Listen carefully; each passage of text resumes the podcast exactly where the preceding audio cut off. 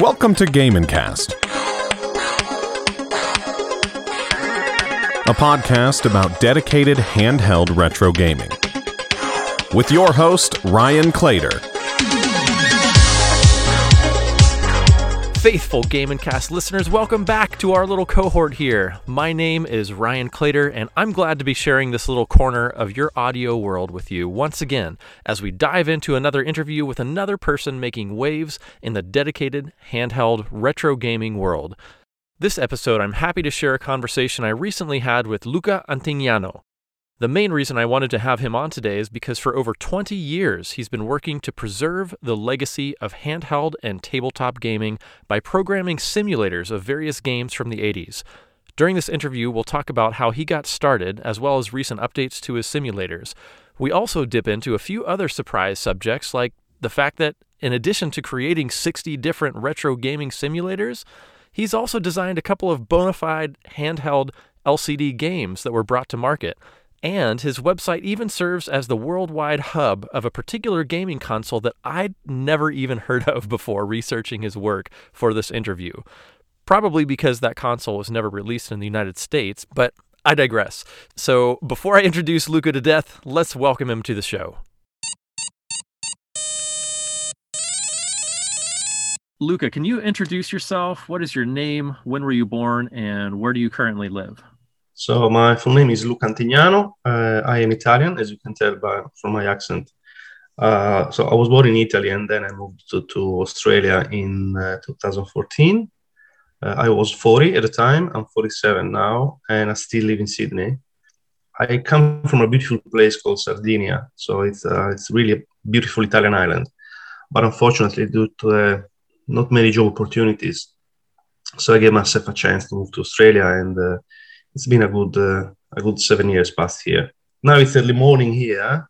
I know that in, in USA it's uh, late Friday afternoon. It's Sunday. It's Saturday morning here. Yeah, so. yeah. I appreciate you navigating this time difference with me. I think you're about 16 hours ahead of me. yeah, I'm 16 hours older than you. right. so you have uh, hours of experience on me. That's good because I'm going to yeah. ask you a lot of questions today. Um, so you're on this handheld gaming podcast. And I'd like to start out with just your first experience with handheld gaming. When did you first come into contact with these things? Well, well, if you think I'm 47, so I was a kid in the 80s. I was, uh, let's say, I was lucky enough to live the 80s, which was, in my opinion, the pioneering era of the of video of home video gaming. And to be honest, as a kid, I never had a handheld game because my, my parents were really against the, the type of entertainment. So they really wanted me to be a normal kid playing with the Lego and other toys, which I did, of course. Um, but uh, my classmates, they had uh, handheld games, and I used to play handheld games with uh, with them when I was uh, probably f- five, six, seven years old. So I'm talking about 1982, 1993, and I really loved them. But as I said, I never owned any. And then I found myself in my university years when I was about 20, 21, 22. I discovered the incredible world of emulation on computer. So, and I saw an article on a on an Italian very popular magazine called The Games Machine, and it was the very first time I heard about uh, emulation. And there was a, a, picture. So even if we talk, so I'll tell you how I got into handheld games, starting from where actually I started getting interested into playing handheld games as an adult. So in this article, there was a picture of a screenshot of Ghosts and Goblins, the arcade version. And the article showed that you could play Ghosts and Goblins on your PC. And I thought, oh, this is impossible. So I downloaded uh, some very early emulators. It was really the pioneering era also for emulators. And the Ghosts and Goblins simulator was created by a, an Italian friend of mine, Roberto Ventura, um, he was the very first person to emulate Ghosts and Goblins on PC. And I downloaded it and I tried it. And then I started downloading other things like Pac-Man, Green Beret, and all the other games that I used to play as a kid, as a teenager in, uh, in the arcades.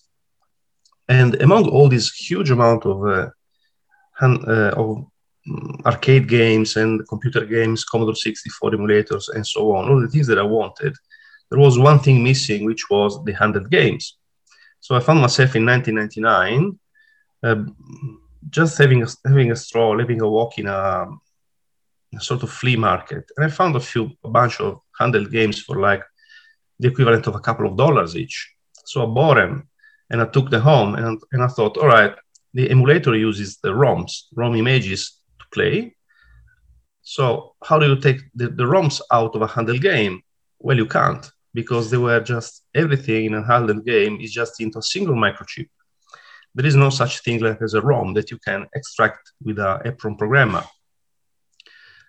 And then I started checking on the internet why there were no emulators for this. And I found out that a couple of guys, actually a Thai guy, was the very first one to create a handheld simulator on, uh, on computer, which was the Tamagotchi simulator. And I'm talking about 1997. That's when he did it. And so in 1999, when I first bought this bunch of handheld games, I, I thought, well, if you can't emulate these small machines, you can try with the simulation, which we can talk later about. Uh, so my, my, my, first experience as handheld game player was as a kid, and then I got in, more involved into the into this incredible world um, as an adult in 1999. So you started Madrigal Simulators in 1999, and you told us a little bit about what got you started. But then, how did that progress? And then, 20 years later, you know, today, what's still keeping you going today and updating this? Um, well, I have to, I have to admit, I'm, I'm not really doing much on the project anymore um, for a number of reasons. But what got me started was just uh, we can, we can say I'm a very curious person by nature. Uh, as I said, I, st- I, grew, I grew up playing Lego, and that was intentional for my parents because they wanted me to be an engineer, which I am. So I really was forced into this in some way. But anyway, my mindset is that of the engineer. So I really like building and uh, creating things and uh, finding out how things work. Uh, so to me, everything is a challenge. If there is any any chance for me to learn anything, that becomes a challenge to me. And uh, after you learn something, you want to practice something. So to me, it was more about, okay, so I know how to program because I've been doing pro- hobby programming for. I had my Commodore 64 since I was uh, probably 11, and I kept programming on it until I was like 20. And then I I learned programming at university as part of my studies. So I really had all the skills to to create something. So to me, the challenge was, well, let's create a video game. Uh, and then that's how it started. And then, as I say, because handheld games were so accessible in 1999, 2000, you really could buy them for a bunch of, of coins in a flea market. But even eBay was just starting in Italy. So you could find things for, I don't know, 10 bucks, 20 bucks. A rare game you can pay 20 bucks. Go find now uh, a Game & Watch on the internet. If you want to buy one, the most common with no battery cover, no box, even faulty, you, you won't pay it less for 70 80 dollars or something like that. So it was i was very lucky to find myself in the right time for this. So i wouldn't even call myself a, a collector even if some people say ah you collect video games. Actually i don't collect video games in fact, now I have probably one or two hundred, games in my house, and that's it. But I had more than hundred. The reason was because programming a handheld game is really uh, hard. It's a lengthy process. You can't do too many because it takes time, and because there are literally probably two thousand handheld games uh, existing in the world, two thousand types of handheld games. Just think about Nintendo's made sixty uh, video technology has made another uh, 80. Uh, Casio, Casio, Casio must have done 200. You can't imagine simulating them in a lifetime. So I, I had to buy a few for some money just to find to decide okay which one is nice enough for me to to say oh I want to do this next. So this is how the the thing started, uh, and in the end I simulated 60 games out of, as I said, the thousands of games existing. Um, but then, after I moved to Australia in 2014, uh, of course, my, my project has slowed down a lot. So, in the, my first years of programming, I've done, I don't know, I did like 15, 20 a year or 10, 15 a year. That was a lot. I was very active. I, I was still uh, studying, uh, so I had some free time. And then, of course, you you get older, you start working, you got a wife, and uh, then you move to another country, so you get sidetracked from hobbies. Um, so since I moved to Australia, I really had to work to build a career here, and uh, so I didn't really have much time to do to, to handle games. But in 2017, I took another huge challenge for me in my in my project. So I always tried to to make my simulators in a way that they were sort of um, uh, standardized in um, in their interface and the functionalities they had and so on. But there was always something which I really uh, missed. And because a simulator is something which is not a live product, it's a standalone executable for PC. If you design it to work on a on an old monitor like uh, 1024 by 768 pixel, which was the standard resolution for monitors in uh, in early 2000. Um, then, if you want to play it on a full HD or a 4K monitor, you well, you will see just that, like a tiny, a tiny thing on your, on your screen. So I thought, all right, this is the, the time has come for me to design, to redesign the games in a way that you can apply skins to the game. So you can really, if you like, you can create your own graphics in your place. You can design a full HD version of your game and just apply the skin to the core of the game and play it virtually on any any possible uh, screen you like. So this is what really start got me started in 2017 to redesign all the games and upgrade them heavily with a lot of new functions, redefinable keys and other things. So with the customizable skins you're talking about, are you referring to the background image behind the game itself? Everything, everything, everything. Yeah, the background image, the sprites. If, if you want, you can even now design the game as a full screen LCD screen, just a full, a full, screen sprites, for example. So in my, my games, they, they have this feature compared to other similar games by other programmers. They look very realistic because I also have a lot of background as a graphic designer, um, which I I am self-taught person in this, in this in this case, but I've done a lot of experience on this. So I really make my games they really look very real, and because the the the game itself is sort of shaped. So it, the beautiful um, Pac-Man by Tomy is like a sort of semisphere. It's a yellow semisphere. It's a, it's beautiful. It's really a cult item that everybody would want to you know to showcase in a in display in his home because it really really is a beautiful a beautiful object. Um, that's shaped on your desktop. When you, when you launch the simulator, it will be shaped and it looks like it is sort of sitting in the middle of your desktop with the icons around and so on. Um, if you don't like it, because the screen, of course, is tiny compared to the huge yellow semisphere, you can design a skin with just the display. And you can have the full size display on, on your full HD screen, for example. Or in the variations which I made in 2017, which anyway, in brackets, really took me months, months and months, because there were 60 59 games at the time, and all of them had to be redesigned. And I re- released them all together in one night. I decided to like, make a mass- massive update. Uh, uh, also, now games also have um, a proper wallpaper behind, if you like it. So they go in full screen mode with a background, which you can also change, update. If you don't like that wallpaper, you can make another one. If you don't like the Pac-Man wallpaper that I created, you can use your own wallpaper for with Pac-Man. You can you can do pretty much whatever you like. Uh, so now this is this is where we're at with the, with the project. So we started. Actually, there has been there have been five different uh, evolutions of uh, of my of my games. This is the fifth standard. The previous standard had another features. The third standard had less, and so on and so on. So it was always an evolution, not just uh, creating new games, but also keeping all of them in the same uh, in the same sort of package. Hmm. so th- that's the big change in 2017. And another very important thing that happened. Uh, my, my, games were designed to work on Windows for a number of reasons, but now they are they are playable, pretty much in every possible platform, and that's thanks to the help of a Brazilian programmer who is amazing, uh, Andrea Leiradella. He uh, ported all my games to a platform that's called RetroArch that is portable to every possible system. So you can play on Android, iPhone. Uh, you can even play on the Nintendo Mini if you want. You can play on uh, uh, the um, I don't know Nintendo Switch, Xbox, Xbox 360, PlayStation 4, PlayStation Portable.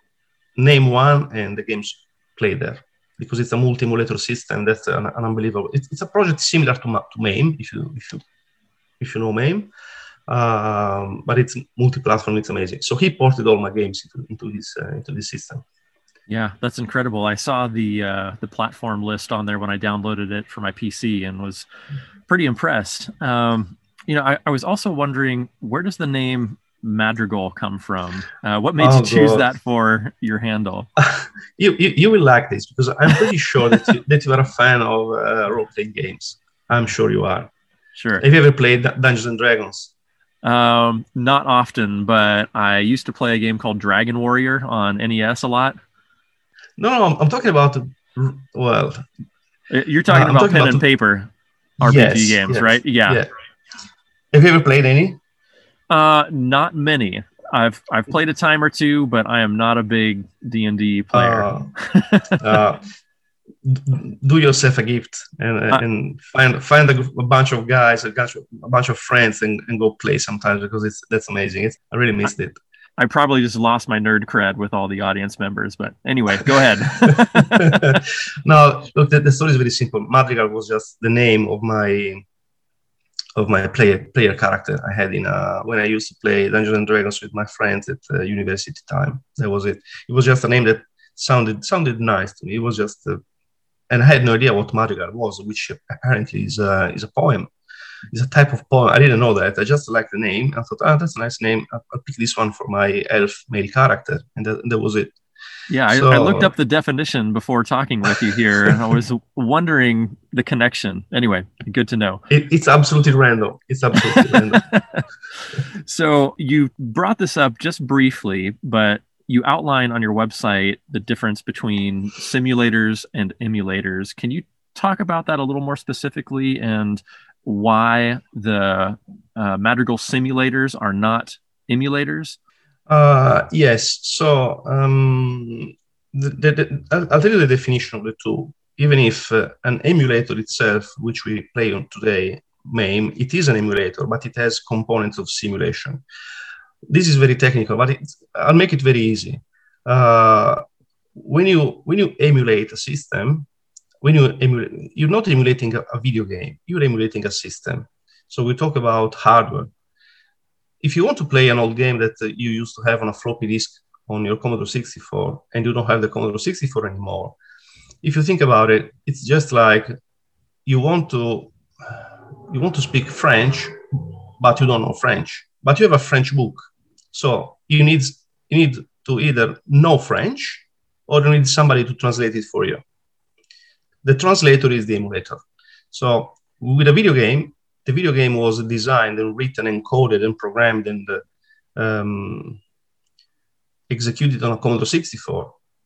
If you put a floppy, the floppy in your PC, well, it, it, won't work because the PC has a different microprocessor with a different set of language instructions. That's the language.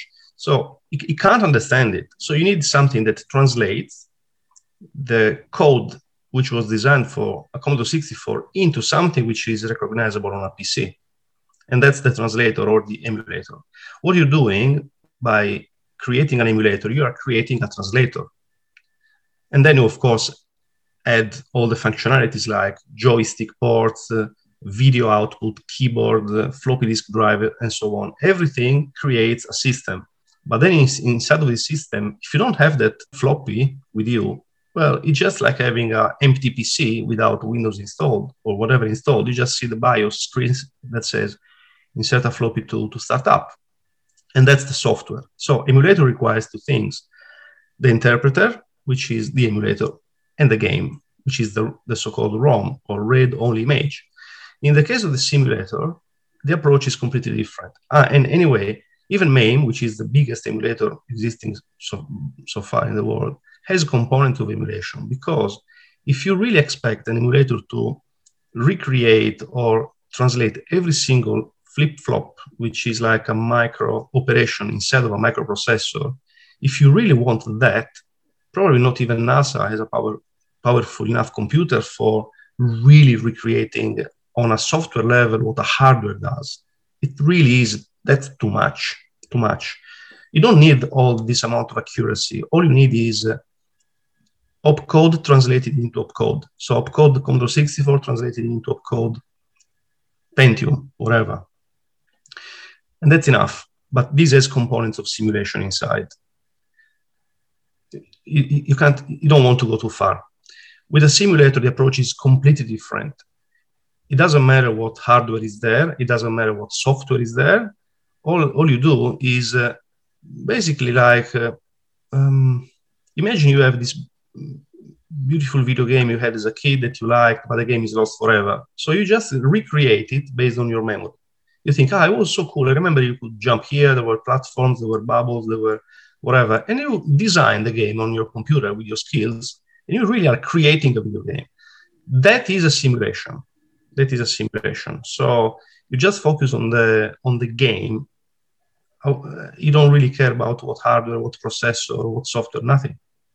So essentially, what you're doing with these handheld games, because there is no ROM to access, you are recreating everything, correct?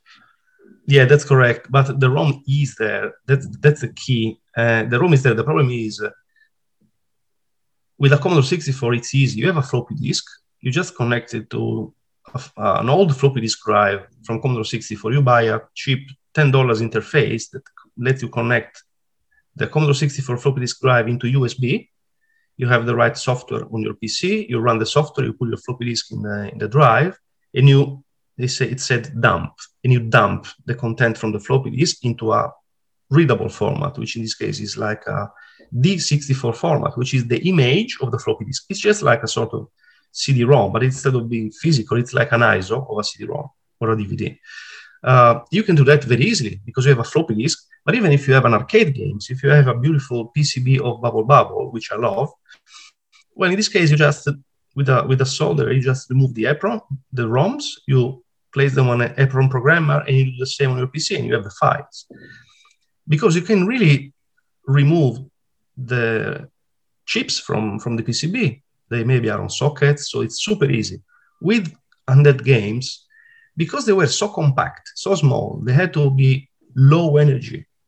So they worked on tiny, tiny batteries. They would last even a year. They had to be super, super compact. So they were in what you would call today an embedded system. So a single microchip that has everything inside. So that microchip had the CPU and had the program inside. Everything was in a single chip. All you had from this chip were just a few things coming out of the chip. The connector for the LCD screen, of course, and a couple of connectors to a couple of buttons left, right, time, clock, start game A, start game B. That was it. So very limited. How can you take out the program out of this chip? Now they found a way to do it, but now the games are really emulated. Mame does it, but Mame, uh, or what you call MAME, MAME, but I'm Italian, so I call it Mame. MAME does emulate a number of games, more than 100 now, but every time they want to add a game to MAME, what they do is they really, as far as I know, they really destroy the chip because they have to open it and find a way to read the content.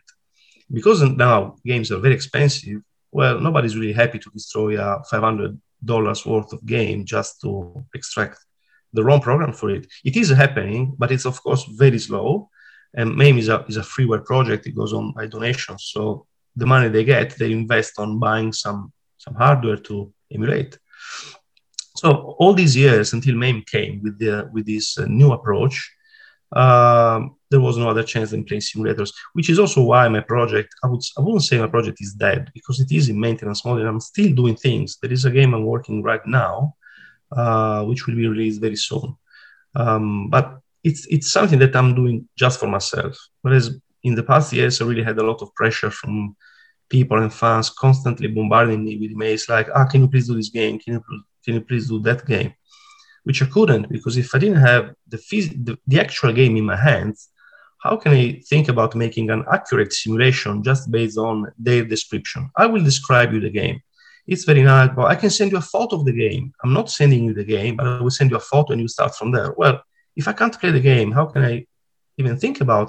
I have to measure timings, sound. I have to test the game. I have to play it as much as I can to see how it works, what happens, bugs, whatever. So the approach is completely different. As I said, now you can emulate handheld games, but uh, uh, it's something which is really starting now. Yeah, I'm uh, I'm sort of a process junkie. I love to understand how things are made, and one of the portions of your Madrigal Simulators website that stood out to me was the section in which you essentially give a thorough tutorial outlining how anyone with some programming and graphics knowledge can create these simulated games. Um, so, what inspired you to document that whole process? And have you had any feedback from people who have used it to create additional games of their own or that have been included in Madrigal simulators? Um, so um, I really like uh, I really like sharing what I know with others. For sometimes I, I was also employed as a teacher, um, as I said in my, in my, previous life in Italy. Uh, I don't know. I'm also a process junkie, just like you, and so I think it was important to document everything. In the, the first versions of my games, um, because I, I'm a self-taught person, nobody really taught me how to program, apart from just a brief university course that was just general knowledge of Pascal in that case, of a language. Um, the very first versions of my games, they were even closed source. I wouldn't even share my source code because I was so um, ashamed of the way I programmed because it was really well, I, I, was learning myself how to do it, and uh, mm-hmm. I wouldn't even share how to do things because I thought, well, probably somebody knows how to make it better. I don't want to, to, to look like an idiot. But over time, I realized that actually the, the, the, way I was doing it was really refining a lot. And I started to be a little more proud of what I was doing and to share my source codes. That's when I thought, well, maybe it's good if I also explain the technique behind it. And also because I was getting interviews, interest, and emails, and I was really in 1999, 2001, my website was really popular. Um, so I thought, okay, I can't do everything on my own. I can't really code hundreds of games just on my own. Let's teach others how to do it, and you know, so they can they can get started. Um, I don't know if well, there, there, have been a few programmers that contacted me asking me for assistance, for help, and uh, um, to get them started, how to start. Keep in mind, my tutorial is a, is a very old one. I think it dates 2001, I think. So, and it teaches just the basics or just a little bit of the process, but it's not an in-depth tutorial. Uh, I did something much better. Uh, unfortunately, it's just in Italian for an Italian magazine around 2004 or five, I think. Um, and that really ended up in being an article published on a, on a real video game magazine. That was much, much um, more detailed. Uh, it's not available in English anyway. Have you archived that on your website? I know you've got a link to a few different yeah. publications that you've been featured in. Yeah, it's there. It's there. Okay. It's also been re- republished. But again, it is just part one because then the magazine closed down after a few issues. They probably issued four or five uh, magazines, and then I don't know, they, they didn't go ahead. But the first part is that yeah, on my website there is a, a page called um, Press Review, and there, there are all my publications and my articles. Everything is there. You can download and, and see everything. Do you have any plans to write or release part two of that article? Not really. okay. No, because no the, the thing is, since I moved here, I started to, of course, I improved my English since I moved to Australia, which has always been quite good. But now, of course, uh, it, it's getting better. So now I dare writing in English more than I used to do. So maybe I, can take the challenge, but again, I would need somebody to help me with, uh, you know, refining the translation. If I'm publishing something, it needs to be perfect. I've done some public publications recently. For example, I published um, uh, a sort of booklet about retro games. Uh, that was originally made in Italian in 2015, and then I translated it into English, and, in, and it's on sale now. Um, but it took me some time, and I had to involve English native speaker friend to help for help. And I, I don't want to, you know, uh, if it's something that I'm doing for free, I can't pay people for, you know, for a professional translation. That's going to be a massive cost for me. So, and it also need, needs to be worth it. And at this stage, if I had time to devote to my hobby, I would probably prefer creating new games rather than writing a, a second section of a massive article on, on a technique that, if you think about MAME, well, my technique is superseded because now with MAME you can emulate games. Mm-hmm. So there is really no point. It's still it's still something which is worth talking about because this has been the only way to play Game and Watch for 20 years, pretty much. So it's still something which is really in the in the history of uh, uh, emulators. Uh, there is something which I'm, I'm, quite proud of. So the founder of, Ma- of MAME, uh, Nicola Salmoria, he's an Italian genius. He really is a genius. Nicola has uh, got his uh, degree in mathematics, I think about 10 years ago. And he mentioned my project inside of his uh, thesis. Mm. So he wrote a thesis on MAME and uh, the approach to emulation. He, he mentioned my technique as an opposed technique. And so my name ended up in his uh, university thesis, which is a masterpiece. Hmm. That's something which is, I think it's, it's quite cool. There was something I wanted to tell you about what's happening now. Um, yes, I've been approached, as I said, by a number of programmers, and very recently, uh, um, Israeli guy has uh, contacted me and he said, um, "I would like you to to simulate this particular game." And I said, "Look, I'm not doing it anymore. I don't have the game. I can't." And he said, "Well, I would like to do it." And I helped him a lot. So in the game, in the end, what I did, I gave him one of my source codes, and I said, "The game you want to emulate, to simulate, is very similar to this." So start from this source code of mine, and you will find out that the games are pretty much very much alike. So the game we're talking about is Popeye by Nintendo. It's a Game and Watch classic. And the game is really similar to Parachute, which, well, it happened that I simulated it many years ago. So I gave him my source code of Parachute. And he learned to program Pascal because the source code is written in, in Turbo Pascal or Delphi, which is the Visual Pascal for Windows and he learned how to program with uh, with Delphi. He studied my source code, and then he started making the changes to make the game into Popeye. And of course, I helped him. But it's fantastic because his background and his job, he's a sort of system analyst. He's a programmer himself. So he uses he uses his skills on MATLAB and Python to create a script to analyze video recordings of actual play of the game, which he plays on emulated Popeye, on MAME.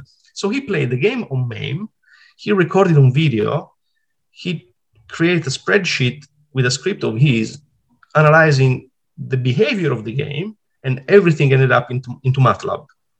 So th- that's unbelievable if you think about it. So he has uh, found out how the game works just by observing the game to a, to a higher level. And based on this, he said, okay, so these are the, actually the, the constraints of the game. We have this maximum amount of enemies on screen at the same time. This is how the speed increases. And he created the formulas for this, which I have always done in my way, not using fancy stuff like MATLAB and Python scripts. Uh, maybe I played the, the game 50 times. He just played it three times and he got into the same result so we, we we recreated this game and of course the game will have a new standard because he wanted to have his own things in the game. So now we are releasing for the first time my, my website will host a game that done by somebody else. The game will have two skins in it for the first time. One will be a full hd skin and the other one will be a, a small skin. And you can pick up which skin you want when you start the game. Uh, and we'll also have a pause option. So you can pause the game when you're playing which is something that i never really wanted to do but this time i did it for him it took me an hour. I, I coded it yesterday in one hour. I coded all the functions to pause the game and reprise the game whenever you want. It just took me an hour, but I never really wanted to do it in my past. So the game is going to be released in probably in a couple of weeks because now it's really 99.9 finished.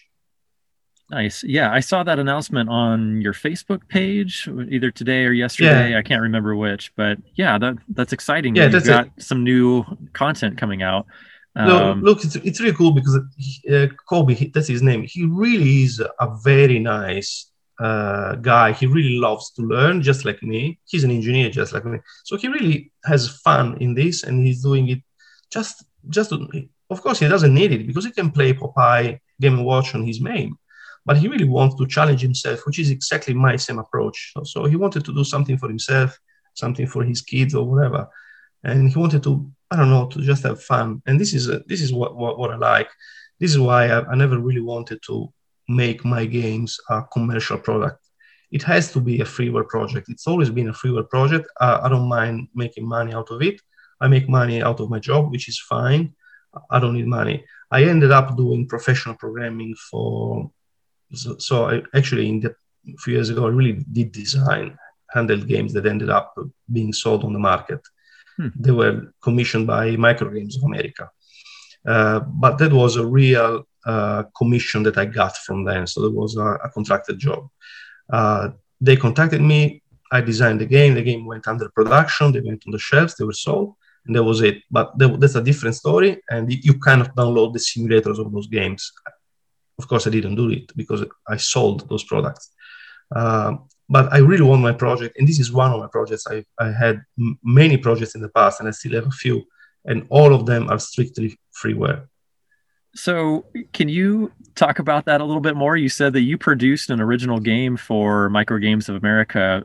What title was um, it? So, it's a funny story because one of my let's call them fans. So I look like a like a celebrity. I'm a bit of a celebrity. I'm kidding. I'm kidding. But actually, no. There was a there was a guy who was who really who enjoyed my simulators very much.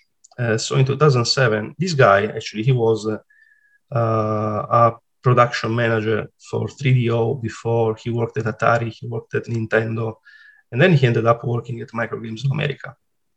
We are good friends. He's an American guy.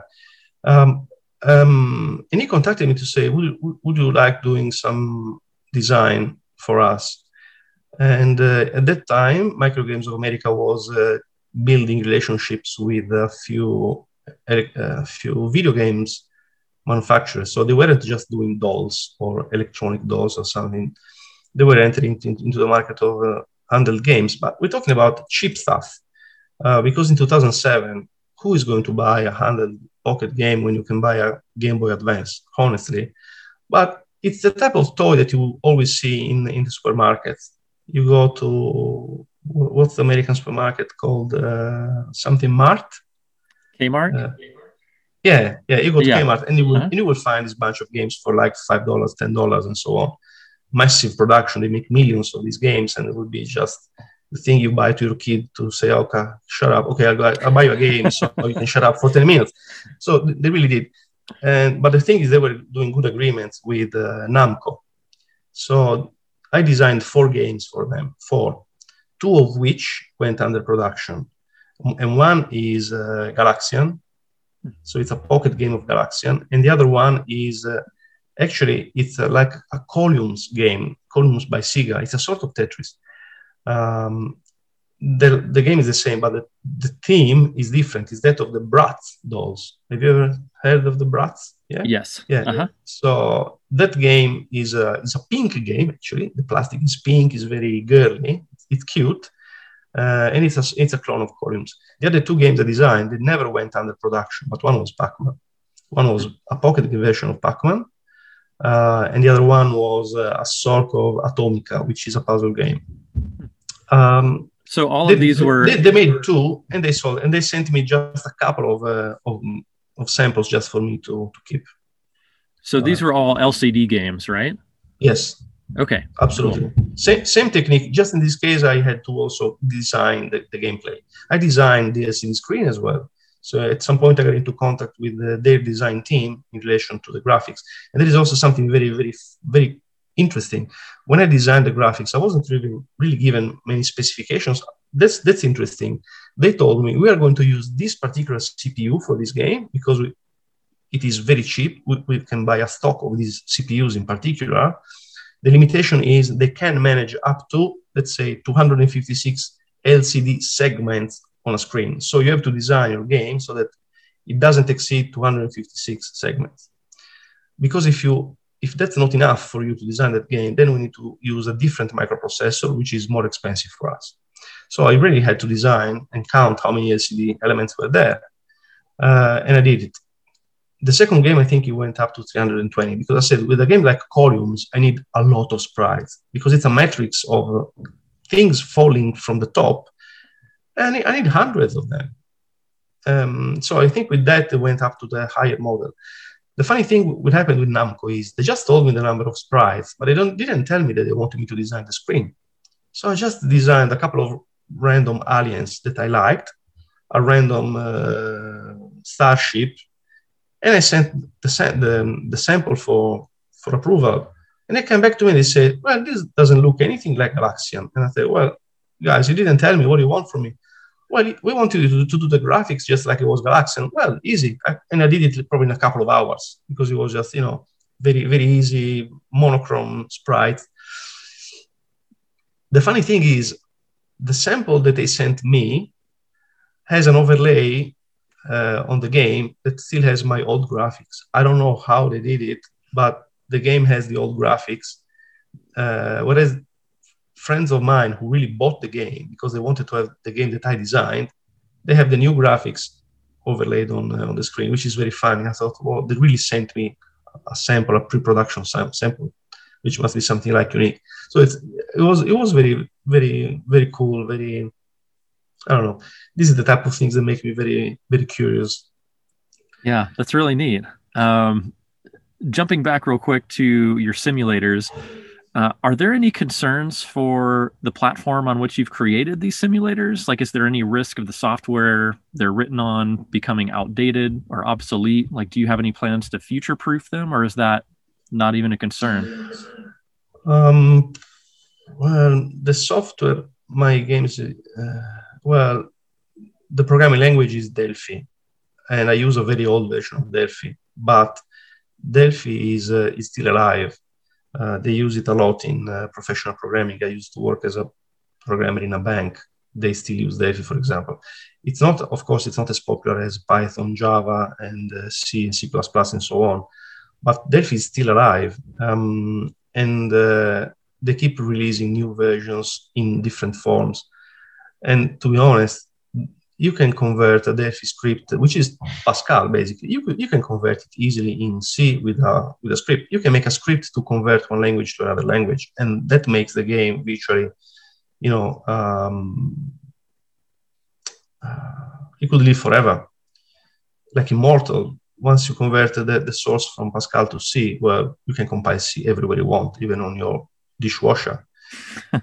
um, the, the thing that concerns me is the not not much the language but the platform because from that point of view I'm, my games are not fully programmed in uh, so the game of course is programmed in pascal but they make massive use of objects it's called object pascal.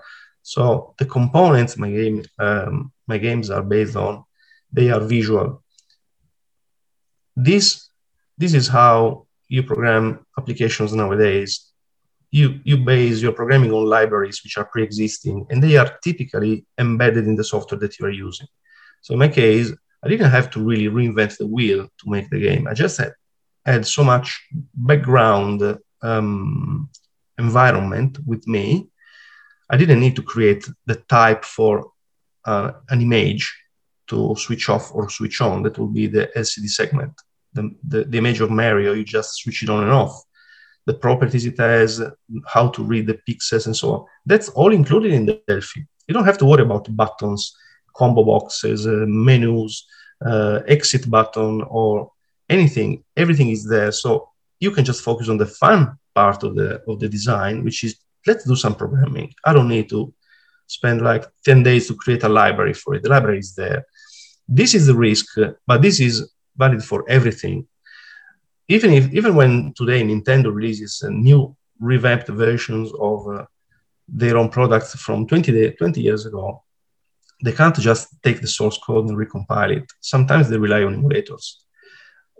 A very, very famous case was the case of uh, Zelda 64 Ocarina of Time when it was ported from Nintendo 64 to GameCube, because at some point you could buy Zelda 64 on the GameCube it ran on emulator. So on that GameCube disc that you would buy, there was an emulator of Nintendo 64 and the ROM of Zelda Ocarina of Time inside. So even if my games are outdated, there will always be a Windows emulator on the next generation computers that will allow you to play all the retro things. Everything is, is emulated now. Think about SCUMM VM that, that you can play your old Maniac Mansion uh, with revamped graphics and everything easily. Even if, if it was an MS DOS game from 1992, you can play it. So I'm really not worried about that. The thing that I that I'm worried about is more about the number of platforms. But this is sort of sorted because with RetroArch, my sources were converted from Pascal to Eliway, Lua, which is a sort of a new language, which is it is quite similar to it's a hybrid between Basic and, and Pascal, which is becoming very popular, especially for cross porting. So once the game is translated into LUA, uh, there is no, no problem it can be compiled everywhere. Hmm. Okay. Um, so I know you said that the Madrigal Simulator project is a, a, little off your radar these days, but I'm curious if you can just uh, talk about what you might have planned for the future of Madrigal simulators, both immediate and long term, if you've thought of that. Because this is a hobby, it is just run by passion. And passion comes and goes. So at some point in my life, I may be passionate about photography, which I am in this time, or more about you know going outdoors. And well, I moved to another country, so I want to explore this country. So my focus now is well, I'm building a life here. I want to see what this beautiful country has to offer. So I wouldn't I wouldn't see myself spending too much time on my computer doing programming because it requires a lot of focus. You really have to be hyper focused to the programming. So there is no such thing that a couple's life requires, like uh, uh, dinner time, breakfast time, and so on. So time can't be a constraint when I'm programming. So this is that's why since I moved to Australia, I really slow down a lot. So I can do the small things like I can update my website. I can help others doing the things which doesn't require too much of my time and I don't need to stay four hours continuously. So the project is still there. As I said, in the past three, four weeks, I really worked very much with this uh, uh, Israeli programmer. It was worth it. It really was worth it. Um, I'm not sure if, if this happens again, if Kobe wants to do more games, I'm very happy to work with him. Uh, because at least we can share the load a little bit and have fun, both the two of us, and have a person to talk to, which is for the first time I'm really having a partner in this project because I always did everything on my own. If this happens, I'm very happy to. Uh, I have, as I said, a couple of games which I didn't uh, sell or didn't get rid of because usually all my hundreds of games I had, I then sold them at some point because I thought, you know what, I simulated this, I don't need the game anymore. I'm gonna sell it and maybe with the money I can buy another one. And in the end, I just kept two. One of which is Mario's Cement Factory by Nintendo, which is a game that I absolutely adore and I've done the graphics. I started doing the programming a few years ago and I never finished it. So maybe I can finish it. Um, so that's one of the things that I have in my in my pipeline, but it's a, it's at my own pace. Um, so with Madrigal simulators, it is a it is a sort of maintenance. And if there is any bug report that I receive, somebody say, "Ah, oh, look, you know, simulation could be made more accurate by this, this, and that." Yeah, it's easy. Maybe I spend a couple of hours, I can fix the problem, or I can make some improvement. But something like the massive update I did in 2017 from standard 4 to standard 5, adding the multi-skin system, blah, blah, blah, blah. I'm not doing it anymore. It took, it took me months, so I, I don't have the time anymore. Now, I know you also have a heavy interest in the Creativision console. And again, your yeah. website is a wealth of information with great documentation. But can you first tell the listeners about the creative vision because it was never released in the United States, and so yeah, uh, I, am interested in that, and also what you're doing with the creative uh, emulation or creative emu project. Can you talk about that a little bit? Yeah. So again, it, look, the way my interest into creative vision started is just the same thing as for the simulators. So in 2001, when I had uh, collected enough emulators of pretty much everything, I also made was making my own simulators of handheld games, there was one console which was popular in Italy, or at least not popular, but it was known in Italy because as a kid I used to read magazines and there were always commercial and advertisement of this uh, Creativision console. but I had not a single friend who had it. So I never had a chance to really play it. As a kid, I had friends having uh, mostly the Commodore 64 and VIC 20. Somebody had like uh, Odyssey. Nobody had like a Creative Vision. But then it happened again by chance. I spoke to a friend of mine and said, "Ah, these emulators are amazing. I'm just so much into it. I, am playing games and blah, blah blah." But there is a console that I, I really can't find an emulator. It's called the Creative Vision. And he said, "Well, I have one. Hmm. My dad used to work in the in the company that um, distributed Creative Visions in Italy. That was uh, actually a company that sells white goods like dishwashers and, uh, and fridges. But they entered the video games market basically when there was the big crash of video games in 1984. So they came too late. And I had the privilege to interview the person who was responsible for this. He was the marketing manager at the time. So my project, the Creative Emu, started in 2001. Firstly, you know, because I was trying to put together a team so that we can have an emulator for it. And then I started, of course, buying cartridges to dump. So I did the dumps myself with an EPROM programmer, uh, removing the chips from the, the, sockets and so on. So I really got it started. And it was originally an Italian project. It was just four Italian guys. Myself, Roberto Ventura, which I mentioned before, he was the first to emulate Ghost and Goblins in 1996. He was a, he's an amazing programmer, and he, just emulated the Creative Vision in literally two days, two days of programming, and it was it was ready. Uh, and I started documenting it. So, and I found out how difficult it was to find not just the games, information on the, on, on, the, on the system.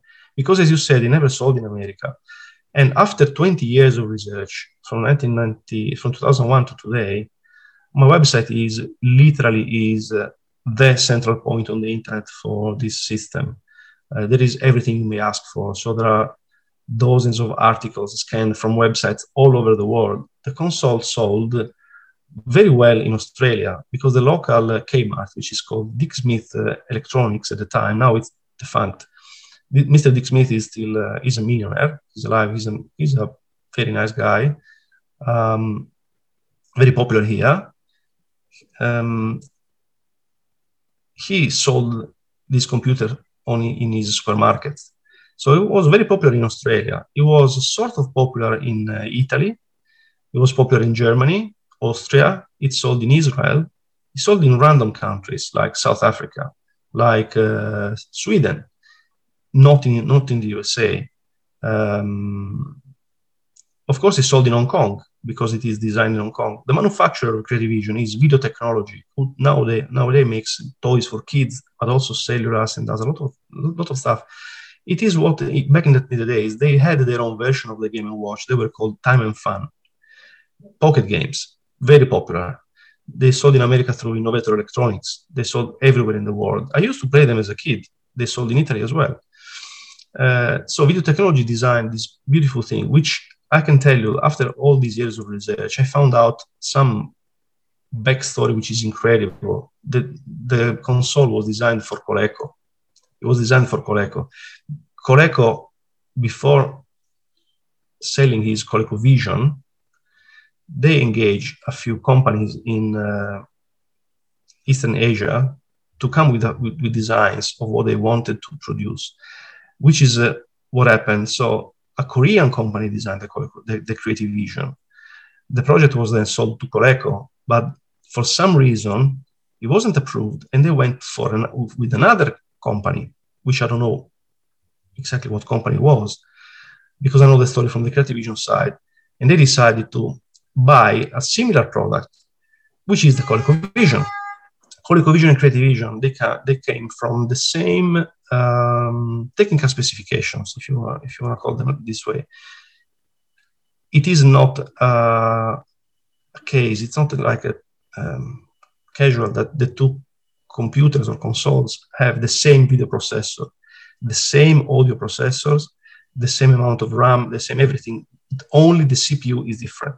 The Creative Vision is exactly like a Coleco Vision, but it runs on a 6502 processor, and the Coleco Vision runs on a Z80 processor. Everything else is exactly the same, um, which makes the two systems, of course, completely incompatible. Because when the CPU is different, there is nothing to do. You have to, to reprogram the game if you want to port it. So this is how Creative Vision was born. And then the project was bought by Video Technology, and they struggled to find an American importer. But I have proofs, I have catalogs. Um, there, there is actually there are a bunch of um, um, NTSC creative visions made for the US market, but they were made so that they can uh, they could showcase the creative vision at the CES, which they did because they were trying to find some importers, some distributor in America. They did find in Italy, they did find in, in Australia, they did find uh, distributors in uh, many countries of the world, but the USA. But anyway, there is documentation on my website that proves that Creative Vision was uh, there was even a catalog for, for the American market, but it really never sold.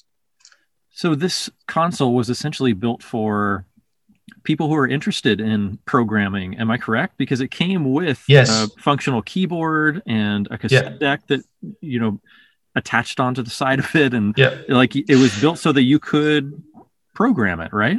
Yes. Well, it, it really is like a ColecoVision. The, the thing with the ColecoVision, what they did, Coleco just wanted a video game. So what they did, you can really put the two controllers in the pocket of the console, right?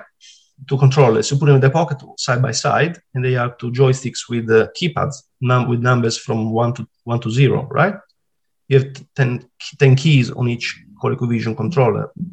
Well, what they did with, with Creative Vision was to turn the two controllers, not side by side, but one against the other, in the shape of a of a keyboard, and they put more keys. So you really have the two joysticks with half a keyboard each. So each joystick has like uh, 20 keys instead of 10, like the Coleco Vision. And you put them together, and that's a keyboard. You can then detach them and replace them with a professional, in brackets, with a rubber keyboard and then you can attach your joysticks. And then the, the good thing is with the, with the Creative Vision, you can remove the two side panels to the left and to the right, and you can add. On one side, you can add RAM expansion, printer port, or floppy disk port. And you can add another RAM extension. And then on the other side, you can add your cassette player. And then you buy your basic interpreter on cartridge, you plug it in, you switch it on, and you have a full computer, which is like one and a half meter long, because you start putting things on the left, on the right, and it becomes one and a half meter. It's crazy, but it's so fun. And you have this uh, computer, which is the basic is so crap. Nobody would, would, would be happy to program on that basic because it's it's so slow. It's just the worst thing, especially if you don't buy the, the rubber keyboard. Typing on the, on the joysticks of the Creative Vision is just a nightmare. But imagine for a kid in the 83, he could say, Hey, I have a video game and you can even program on it. That's so cool. And it really is very cool. Um, not many games were released for the Creative Vision, unfortunately, because they were all designed in house. They were trying to save on cost. They were still trying to find distributors. If I tell you how many units they, they produced, you would laugh. They made probably 150,000. 150,000 for a video game console is nothing. Nothing. They probably made more Game and Watch games more than uh, more than creative visions. If you think about Atari 2006, 2600 sold, I don't know, 20 millions, 30 million, 50 millions. And the Creative Vision that really had very cool games because the quality of the game is just like the ColecoVision. That was the dream for the kids in the 80s. Everybody wanted the ColecoVision because Donkey Kong was just like the one in the arcades. And every game on the ColecoVision is just amazing. Uh, so the Creative Vision was the same quality. Uh, but the games, the, the, there is a Pac-Man for Creative Vision, but you can't call it Pac-Man. They had a Pac-Man, they had it retired from Namco for legal issues, so they had to make changes, change the game. That's very funny because instead of having Pac-Man that is eating the dots, you have a chicken that is laying eggs in a labyrinth, and you you finish you complete your level when the labyrinth is full of eggs. so they had to reverse everything because Namco had first mm, them change the name and then the design and there was a legal action. Again, this is an article that I have on my website. They speak about this legal action from Namco. I think they turned that game into a VFD game and an LCD game as well, didn't they? Exactly, which I yeah. simulated as well. Yes, hmm. it's called Chiki Chiki Wogi. Yes. Yeah, yeah. They did they did exactly the same. You have foxes hunting mm-hmm. for the for the chicken. Yeah. So you don't you don't have ghosts and you lay you lay eggs. That's very funny. Um, well, the uh, yeah, because it's because it's the same company the creative vision project you're doing sounds amazing and in depth, and I'm sure we could have an entire podcast on it alone. But I want to be wary of your time and also this episode length. So, um, just to sort of take us out here, I had a couple last questions.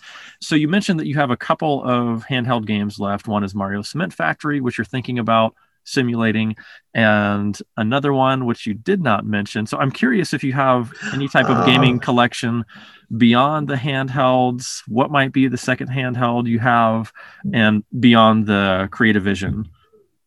Uh, as I said, I, I, don't consider myself a collector. So the two games I still have, uh, the other one is a Casio game, which is called uh, Circus Kong. And the reason why it's a solar powered game, the reason why I have it, I didn't want to sell it, is that I used to play it as a kid a lot because one of my classmates had it and I loved it. Uh, and I just thought, well, this game is worth nothing. So there is not even point for me selling it because it really is, you know, it doesn't have any box, doesn't have anything. And I still want to play it every now and then. I, I never do it, but that's the one game that I thought when I finish Mario Cement Factory, this is the one game that I used that I used to play as a kid. If I'm doing one more game, I'm gonna do this one because it, that's probably the first game I ever played. I think I, I don't remember, but it probably was.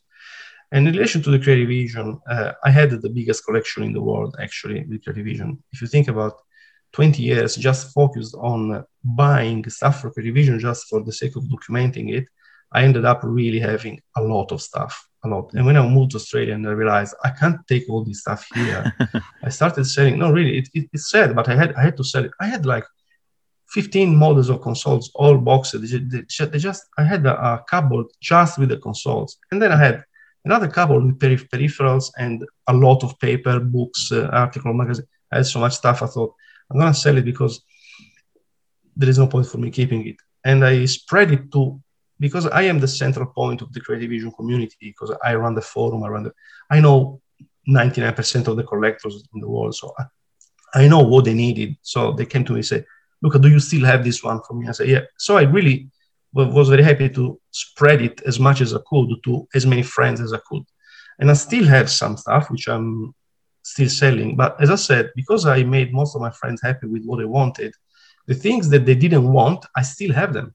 If I really wanted to massive sell uh, everything, I would just put everything on eBay, which is not happening. So I still have this stuff just in case somebody asks me, oh, look, I would like this one or, or that one. And if not, I'm, I'll put something on eBay at some point. So this is why I I don't I don't say I have any collection at the moment. I just have these 200 games here in Sydney because if I decide to program, I need them here. Mm-hmm. And my what the remains of my collection of television is just in Italy, at my parents' place. Okay. And last question I had for you was outside of these simulation and emulation projects, what occupies your time. Uh, I'd be curious to hear what you do occupationally and recreationally beyond these passion projects of yours. Um, well, let's say that having moved to another country, I had to pack all my hobbies in one small thing, which is my laptop. So most of my hobbies are on my laptop. I, I, I love going out for photography, which is something I discovered just a few years ago. Uh, I'm not a professional photographer, but I have a, a decent camera, so I like taking pictures of, of what I see. So it could be Sydney street photography or what, travel and so on. And then I do some post processing on my laptop. So everything goes back into my laptop. Um, so at the moment, what occupies me is um, mostly my job. So I'm um, by trade, I'm an architectural engineer, which is a hybrid between an architect and an engineer. So it's more like an engineer focused on buildings. What I do as a job here is uh, is called diagnostic and remedial engineer. And I can mention just one case. Imagine like the big fires in the high-rise towers that happened a few years ago in London. That started a spark here. And as part of my job, I inspect buildings to make sure that there is no combustible stuff, for example. I do this by abseiling most of the time. So I abseil down the buildings with ropes and stuff. Hmm. We took pictures, we took samples, we have them tested in the laboratory, and then we write report, and then we write the project, how to replace this stuff with new materials, how can you do this. This is just one type, or it can be waterproofing. Oh, I have a leak in my shower. What's happening here? And then you do the investigation. You go with the equipment. You do water testing, uh, moisture testing, and so it is a a job that keeps me 50% of my time outside of my office, which I like, and 50% of my time in the office writing reports. It's a very dynamic and uh, and if you think it's not something that you can study, it's something that you learn on the go. So you learn every day, which is again the thing that drives me. So I'm really driven by learning, and uh, to me, a job like this is really, to me, is like the best job in the world, in my opinion. So when I'm so satisfied of my job, yeah, I do have some spare time. Um, I can hang out with, with my friends, or I can go out with photography, or I can cook with my girlfriend, or something like that. Um, this is how I, I use my time. Well, Luca, thank you so much for taking your time with us today and for preserving these games. I mean, for many years, you were the source for these handheld simulators, and I really appreciate you coming on the show and chatting with us about it today. Look, it was a real pleasure for me to to meet you uh, and, and to have this chat. You, um, I look, I look forward to hearing anything from from your podcast or anything you're doing. So thank you so much for for this opportunity in your time. You got it. it thank you.